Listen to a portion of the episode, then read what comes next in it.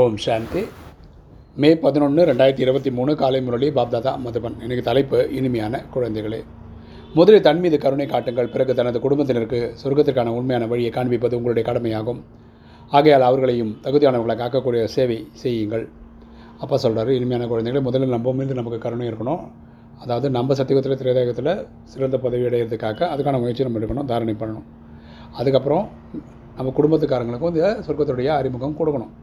ஏன் இது ரொம்ப முக்கியம் அப்படின்னு பார்த்தீங்கன்னா நம்ம சத்தியகம் திரேதகம் வரோம்னு வச்சுக்கோங்களேன். இவங்களோட முயற்சிப்படி துவாபர கலியுகத்துக்கு தான் வரப்போகிறாங்கன்னு வச்சுக்கோங்களேன். அது எந்த அளவுக்கு கரெக்டு ஸோ அவங்களையும் அந்த சத்தியகம் திரேதகம் வர வைக்கிறதுக்கான முழு முயற்சி நம்ம எடுக்கணும். இன்றைக்கி கேள்வி. நீங்கள் எந்த போட்டியின் ஆதாரத்தில் சிவாலயத்திற்கு எஜமானர்களாக ஆகிவிடுவீர்கள்? நீங்கள் எந்த போட்டியின் ஆதாரத்தில் சிவாலயத்திற்கு எஜமானர்களாக ஆகிவிடுவீர்கள்? பதில். தாய் தந்தையை பின்பற்றுங்கள். அப்பா அம்மாவை நம்ம பின்பற்றணும். ஒரே ஒரு பிறப்பில் தூய்மையாக இருப்பதற்கான உறுதிமொழி எடுத்துக்கொள்ளுங்கள் இந்த கடைசி பிறவில் நம்ம தூய்மையாக இருக்கிறதுக்கு முயற்சி எடுக்கணும். நரகத்திலிருந்து உள்ளத்தை நீக்கி விடுங்கள். அந்த கலிகாலத்திலிருந்து பற்று வச்சுக்காமல் இருங்க. சிவபாபா உங்களுக்காக சிவாலயத்தை ஸ்தாபனை செய்து கொண்டு அப்பா வந்து சிவாலயத்தை ஸ்தாபனை பண்ணுறது சத்தியகுந்திரத்தை ஸ்தாபனை பண்ணுறது நமக்காக தான். அங்கே நீங்கள் சைத்தன்யமாக ராஜ்யம் செய்வீர்கள். அங்கே உண்மையாகவே நம்ம ராஜ்யம் பண்ணுவோம். தொழில் போன்றவர்களை செய்தாலும் தந்தை மற்றும் சொர்க்கத்தை நினைவு செய்வதன் மூலம் ராஜ்யத்திலகம் கிடைத்துவிடும். அதாவது சிவலத்துக்கு எஜமானர்களாக ஆக்கி விடுவீர்கள் இந்த கடைசி பிரிவில் இங்கே நீங்கள் குடும்பத்துக்காக வேலைக்கெல்லாம் போயிருந்தால் கூட நீங்கள் பரமாத்மாவை நினைவு பண்ணுங்கள் உங்களுக்கு ஆஸ்தி கிடைச்சிவிடும்.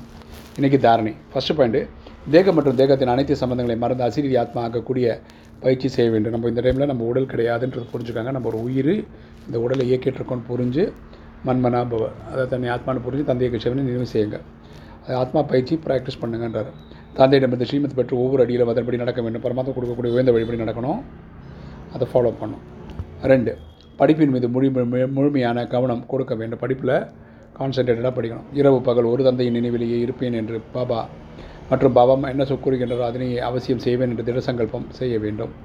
அது இரவு பகல் ஃபுல்லாக நம்ம அப்பாவை நினைவு பண்ணணும். அப்பா என்ன டைரக்ஷன் கொடுக்குறாரோ அதுபடி நான் செய்வேன் அப்படின்னு முடிவு பண்ணணும். தீவுகளை கேட்கக்கூடாது தீவுகளை பார்க்கக்கூடாது. தீவுகளை கேட்கவும் கூடாது பார்க்கவும் கூடாது. இன்றைக்கி வரதானம். ஒரு விளக்கிற்கு பின்னால் விட்டில் பூச்சியாக அர்ப்பணமாகக்கூடிய கோடியில் சிலராக இருக்கக்கூடிய சிரேஷ்ட ஆத்மா ஆகுக. ஒரு விளக்கிற்கு பின்னால் விட்டில் பூச்சியாக அர்ப்பணமாகக்கூடிய கோடியில் சிலராக இருக்கக்கூடிய சிரேஷ்ட ஆத்மா ஆகுக. விளக்கம் பார்க்கலாம். முழு உலகத்திற்கும் நாம் தான் கோடியில் சிலர் சிறையிலும் சிலராக இருக்கும் சேஷாத்மாக்களாக ஆத்மாக்களாக இருக்கின்றோம். நம்ம அதை புரிஞ்சுக்கணும். முழு உலகத்திலேயே நம்ம தான் கோடியில் சிலர் அதுலேயும் சிலர் இல்லையா? ரொம்ப விரல விட்டு என்றவங்க தான். பாருங்களேன் எட்நூறு கோடி ஆத்மாக்கள் ஜனத்தொகைன்னு வச்சுக்கோங்களேன் முப்பத்தி மூணு கோடின்றது ரொம்ப மினிமமான பர்சன்டேஜ் யார் தன்னை நாம் கல்பத்திற்கு முன்னால் இருந்து அதே சேஷ ஆத்மாக்களாக இருக்கிறோம்? யார் தன்னை பாபா என்று விளக்கு என்ற விளக்கு பின்னால் அர்ப்பணமாகின்றார்களோ என்று அனுபவம் செய்து உணர்கிறார்களோ அவர்கள் சுற்றி சுற்றி வரக்கூடியவர்களாக இல்லை விட்டில் பூச்சிகளாக அர்ப்பணமாகக்கூடியவர்கள் ஆவார்கள். ஸோ யார் இந்த நேரத்தில் கல எல்லா கல்பத்தையும் நம்ம சுற்றி சுற்றி வந்திருந்தோம் அதை புரிஞ்சிருக்காங்களோ?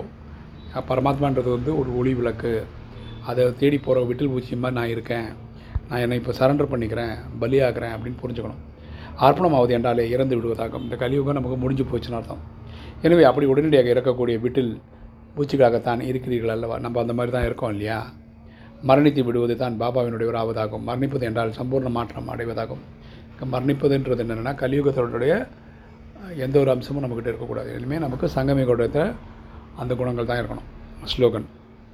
பாபாவை சந்திப்பது மற்றும் அனைத்து பிராப்திகளின் மகிழ்ச்சியில் இருப்பது தான் சங்கமிகத்தின் விசேஷத்தன்மையாகும். பாபாவை சந்திப்பது மற்றும் அனைத்து பிராப்திகளின் மகிழ்ச்சியில் இருப்பது தான் சங்கமிகத்தின் விசேஷத்தன்மையாகும். அப்பாவை சந்திக்கிறது மற்றும் அவர் கொடுக்கக்கூடிய பிராப்திகளில் சந்தோஷத்தில் மிதக்கிறது. இதுதான் சங்கமிகத்தினுடைய விசேஷம். அப்பா சொல்கிறார் ஓம் சாந்தி.